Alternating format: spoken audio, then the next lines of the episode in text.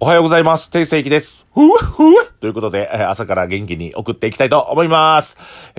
ノテンズでは、ただいま、ノンアルコールのイベントをやっております。ノンアルコールカクテル、ノンアルコールビール飲めますので、ぜひ各店舗回っていただければと思います。そして、毎週木曜日はケイちゃんの、イベントをやっておりまして、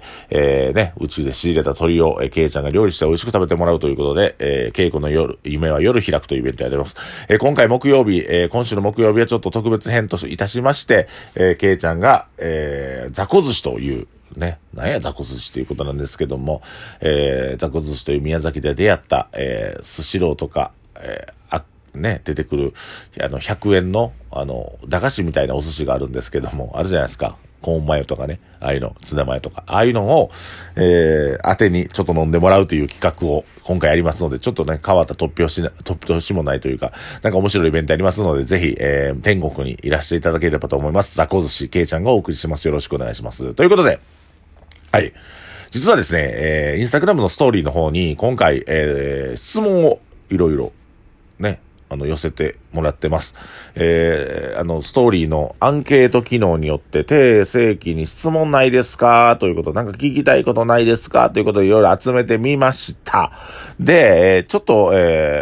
大変、いろいろね、みんなもらったんですよ。その質問を。で、それをちょっと答えていきたいなと思って、まあ、時間の関係上多分、2問か3問ぐらいしか、答えれないと思うんですけども、そちらの方をちょっと答えていきたいです。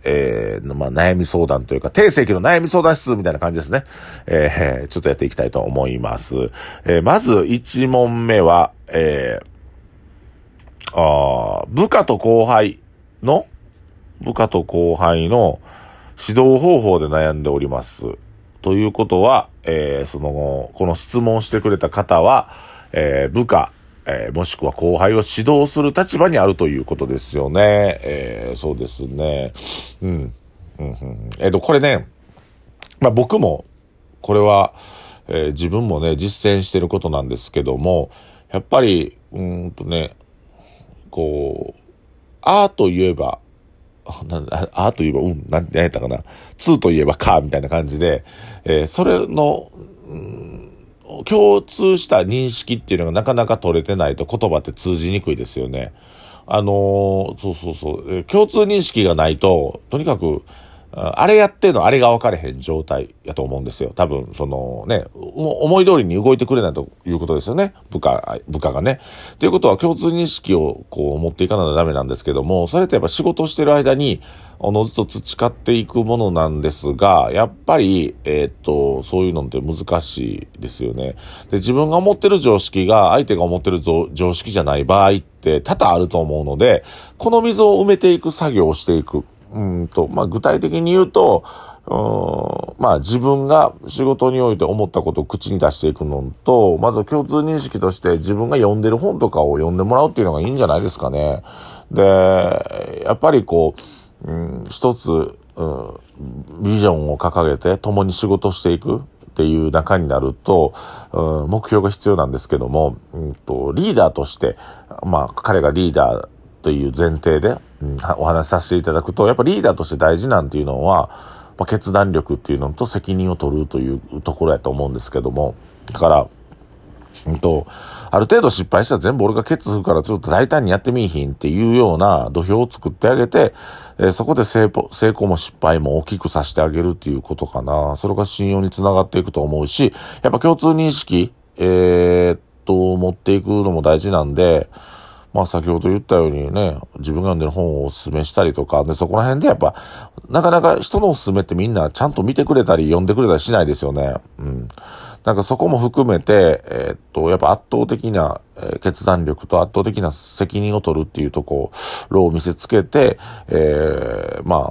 こうすればこうなるよっていう、この本読んだらこういうふうに成長できるよっていう道を、描いてあげるというか、なかなかやっぱりみんなって、お仕事されてると、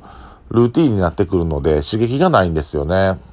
だから、そのルーティーンの中でも、ちっちゃい成功体験を積み重ねていってもらうっていうことを、重きを得て、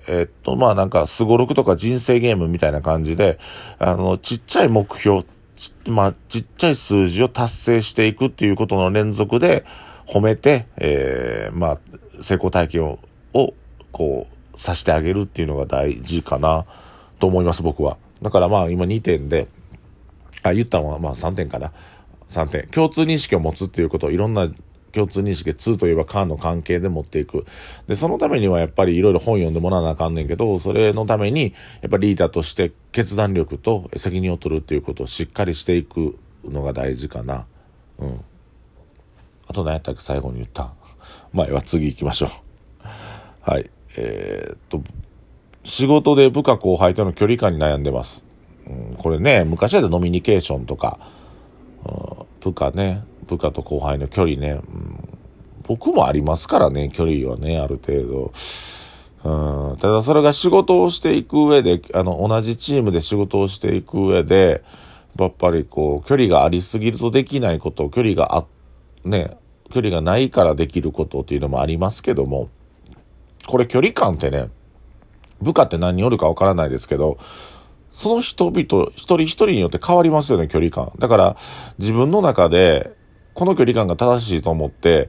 全部それを全員に押し付けるんじゃなくて、やっぱ一人一人の距離感が必要だと思うんですよ。で、性格とか性質とか癖とかを分析していって、その人一人一人の距離感っていうのを掴んでいくのが大事なんかなと思います。やっぱ人間一人ね、僕個人も一人で定性期って一人なんですけども、この定性期が言うたらこういう人間関係になったらいいなっていう距離感を全員に強要すると、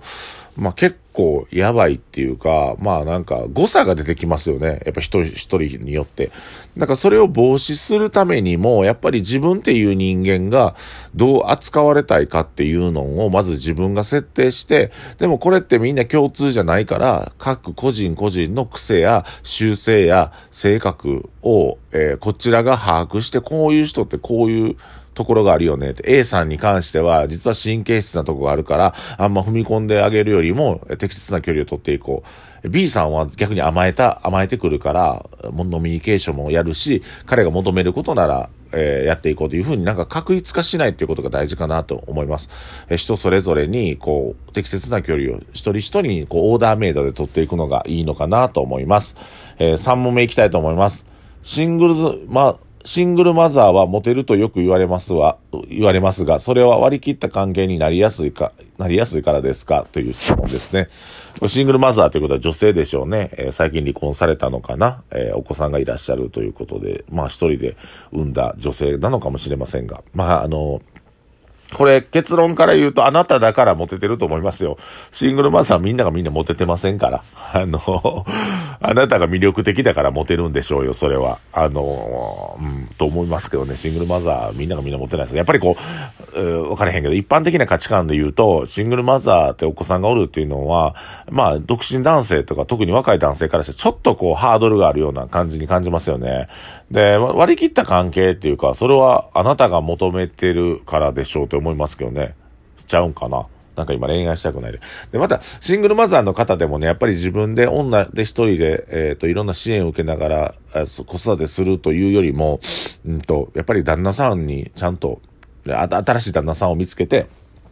経済的不安を解消したいっていう方もいらっしゃって、僕もそういう方々何人かお会いしましたが、やっぱ戦略的にやってはりますよね。やっぱ男を落とすのがうまいというか、こういう感じで来んねやみたいな感じでも思いますけども、やっぱだから今現状多分今質問された方も、がっつり旦那が欲しいというよりも、ちょっと恋愛してみたいなっていうところなんで、僕はシングルマザーの方が恋愛するのは大いに応援しておりますし、もっともっと出会いがあればと思いますし、お子さんを育てるにあたってうちも片親でしたけども、なかなか経済的にね、女で一人で育てていくのは難しいと思うので、また新しいパートナーや新しい結婚相手を見つけてお幸せになるのっていうのは僕はいいんじゃないかなと思いますね。男性も結婚されてる方がよくモテるとか、結婚指輪してる方がモテるっていうのも、それはそれで、ガチじゃない恋愛やからこそ飛び込めるってあるじゃないですか。負担がないというか、言い寄られへんやろなとか、自分もちょっと遊びたいなって、そういう相手って大変便利やとは思うんですけども、言っても家庭があった場合ってね、大変なこと起きますから、前にも言いましたけど、僕は不幸の上には綺麗な花を咲かないといつも思ってますので、誰かが不幸やなと思ったりね、この場合だったら今でいうところの、旦那が浮気してて、その浮気相手の女の人からしたら、ある程度経済的余裕があって、年上の男性と遊ぶの楽しいってなるかもしらんけど、その反面やっぱり家庭では子育てしてる、女性や、女性や子供たちは泣きますからね、奥さんもそれ気づくでしょ、浮気して帰ってきたら。で、この、質問、ちょっと話ずれましたけども、シングルマザーの方が、言い寄られるってことでしょうね。いろんな方からね、割り切った関係で遊びやすいんやろうなって言うけど、とはいえあなたが多分魅力的なんでしょう。もうそこに尽きますよ。みんながみんな言い寄られませんから。あなたがご結婚されても、その上でも、あなたに好意を抱く男性がおるって素晴らしいことだと思いますよ。はい。なかなか、これから、子育ても大変やと思います。僕は自分のお母さんを見てて思いますけども、やっぱり女で一つで子育てするの大変と思うので、また何かあれば相談乗りますので、いつでも何でも聞いてください。はい。個人的に個別でも全然聞きますんで、はい。よろしくお願いします。ということで、こういった感じで、いろんな質問に答えていきましたけども、毎週月曜日はこの、質疑応答というか、質問を受け付けて答えていくという形を取りたいなと思いますので、皆さんどしどし日曜日に上がったストーリーにコメントをいただければと思います。で、引き続きね、ちょっといろいろ楽しいことをしていきたいんですけども、とはいえ緊急事態宣言、コロナ禍の中で、なかなか自分たちがしたいことを実践できないですけども、6月からもし明けたらね、いろいろなんか考えてる、頭で思ってることやっていきたいと思います。そして、今週ぐらいからいよいよ絶景のクラウドファンディングも始めていきたいと思いますので、皆さん、ご支援、ご協力よろしくお願いします。